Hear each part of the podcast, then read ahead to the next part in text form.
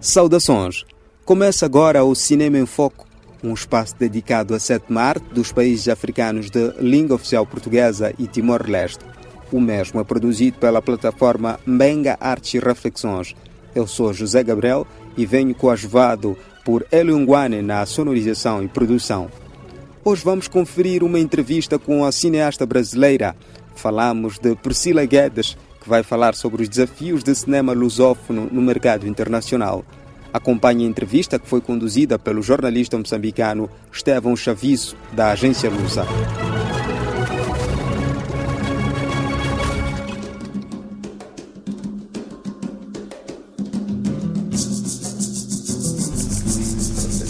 como é que analisa o cinema, primeiro lusófono, neste contexto atual, dentro das dificuldades que é a relação entre os Estados lusófonos, porque somos de países e continentes totalmente diferentes? Como é que analisa a produção cinematográfica?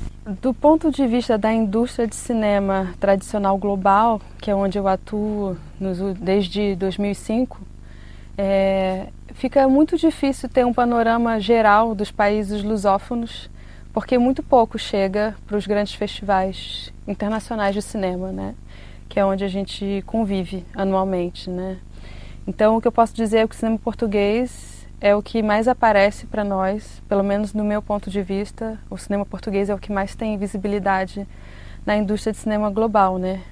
Tem alguns grandes nomes aí, de produtores, diretores. Seria injusto eu dizer aqui, porque eu não conseguiria me lembrar de todos, mas tem alguns que, inclusive, recentemente foram premiados no Festival de Cannes, nas amostras também em paralelas, né, que o festival tem, e no Festival de Berlim também.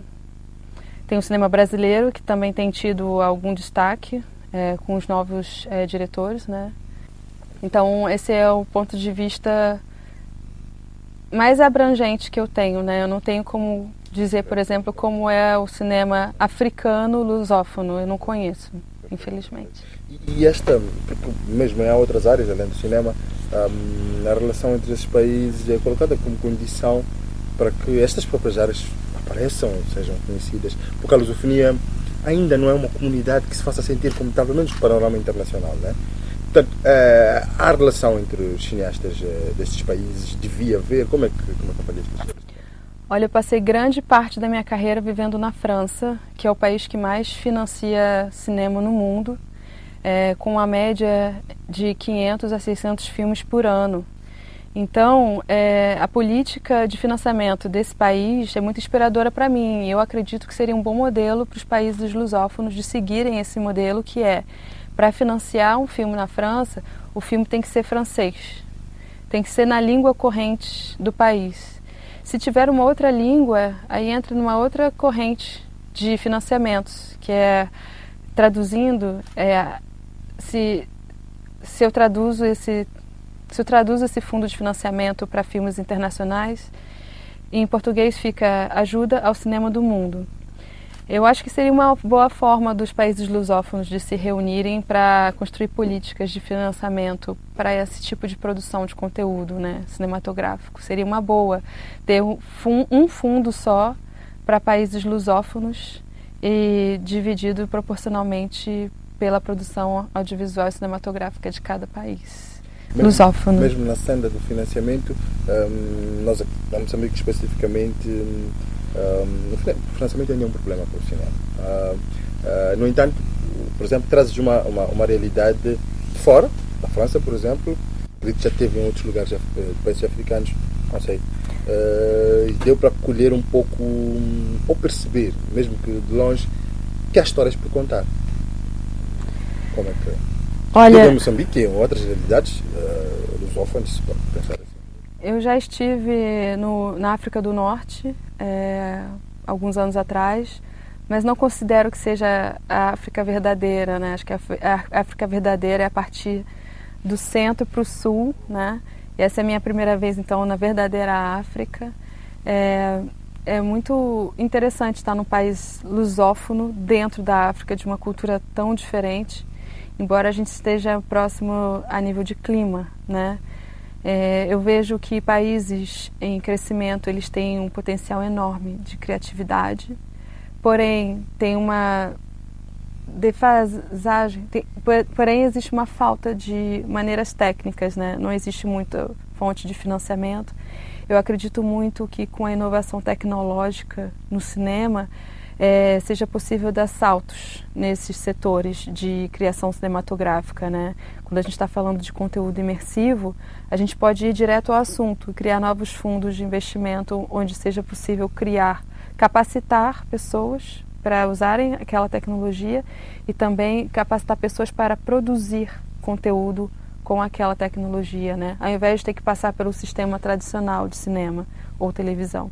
Então, quando eu vejo países lusófonos com extrema dificuldade econômica para desenvolvimento tecnológico, eu penso, poxa, ali é o lugar perfeito para inovar. Então, eu acho que é um grande potencial. Moçambique, por exemplo, tem um grande potencial de ser inovador em muitas áreas do cinema do futuro, com certeza. Quais os passos que acha que uma comunidade, uma lusófona especificamente, pode dar para dinamizar tanto a produção, tanto a aparição de todos os países no panorama internacional de cinema? E quais os passos que esses países podem dar, esta comunidade pode dar? Olha, eu acho que para desenvolver qualquer novo mercado é preciso desenvolver diferentes pontos da cadeia inteira, né? Para que a cultura possa aumentar, a cultura de necessidade de consumo desses novos produtos possa acontecer. Então, eu acredito que possam acontecer, primeiro, mostras de cinema de realidade virtual nas universidades, nas escolas, nas próprias salas de cinema, com os distribuidores de cinema tradicional. Podem acontecer braços de programas de TV em forma de aplicativos. Todo mundo tem o smartphone hoje em dia, os pescadores mesmo de ilhas desertas têm smartphones. Até eles conseguem acessar esse tipo de conteúdo. Então, o conteúdo de realidade virtual, o conteúdo de 360 graus, hoje em dia ele é muito acessível, é que as pessoas ainda não sabem. Então, a partir do momento que houverem mais campanhas e mais eventos de promoção, de exibição desse tipo de conteúdo, vão haver mais pessoas envolvidas, mais pessoas apaixonadas e engajadas em desenvolver esse mercado. Depois, outro setor, além das mostras, o outro setor é a capacitação. Capacitação de capacitadores para multiplicar essas captações, para multiplicar essas capacitações e a capacitação de produtores desse tipo de conteúdo. Então, temos aí algumas ideias de parcerias com as universidades para começar, através das universidades, essas capacitações. E aí, automaticamente, a tecnologia vai se desenvolvendo. Falou em outros fóruns da experiência que teve em Portugal, mas disse-me também que não pôde fazer o que quis. Queria que explicasse um pouco este aspecto. Eu vivi em Portugal quase 2 anos e em todo o período que eu vivi lá, eu procurei trabalho, procurei interagir com as pessoas lá e me faltou oportunidades, principalmente porque a minha área de especialização é a alta tecnologia, é a inovação cinematográfica. E lá eu me deparei com pessoas e profissionais de altíssima qualidade, mas que estavam num sistema de old school, com câmeras menores, câmeras com menos potência em bits e de cores, né, matriçagem de cor, que a gente diz, câmeras mais simplificadas, set de filmagens mais simplificados. Então, se eu ficasse interagindo muito tempo ali, certamente eu ia perder o bonde da inovação, né? Então, eu, por conta da minha residência lá em Lisboa, eu, na verdade, trabalhava viajando o tempo todo. Trabalhei em Berlim, República Tcheca, França, Suíça, Brasil.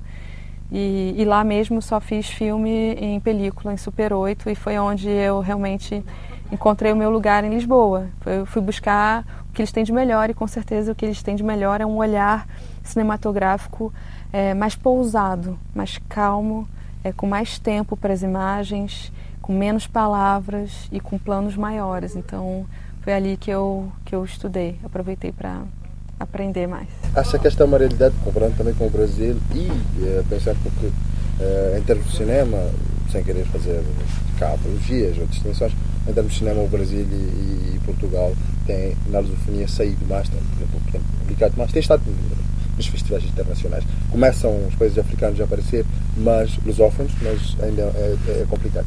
Acha que ainda é um desafio na lusofonia pensar em alta tecnologia nacional? Olha, o Brasil...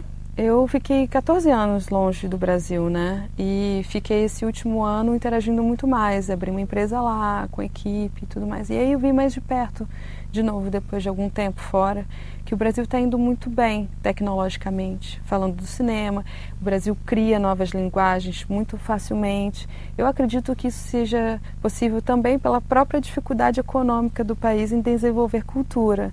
Então, acho que todos os países lusófonos, de alguma forma, estão na mesma corrente, com dificuldade de financiamento público e privado para produção de cinema. Então, acho que essa dificuldade, ela dá uma facilidade na criatividade. Ela dá um músculo que países que têm mais facilidades econômicas não têm. Capacidade de improviso, capacidade de criar soluções e inovar. A inovação, ela é sempre uma solução. Então, se o país ele não tem problema, fica mais difícil inovar. Então, se o país tem mais problemas, fica mais fácil inovar. Então, se a gente entender que basta fazer esses casamentos, de repente os países lusófonos podem se ajudar, né? O Portugal, por exemplo, é um país que está na Europa. E falando de União Europeia, existem muitas colaborações com a Europa Criativa, tem vários fundos de financiamento público e privado para a Europa. Então, se houver essa colaboração, eu acho que pode ter grandes resultados aí, a própria indústria de cinema tradicional, também como o cinema de inovação. Acabou de conferir a entrevista com a cineasta brasileira Priscila Guedes. A mesma foi conduzida pelo jornalista Estevão Chaviso. Acompanhe a entrevista completa no site da plataforma Mbenga Arts e Reflexões. Encerra o Cinema em Foco, espaço produzido pela plataforma Mbenga Arts e Reflexões. Eu sou José Gabriel, estive na apresentação, Elio Nguane esteve na produção e sonorização. Até a próxima.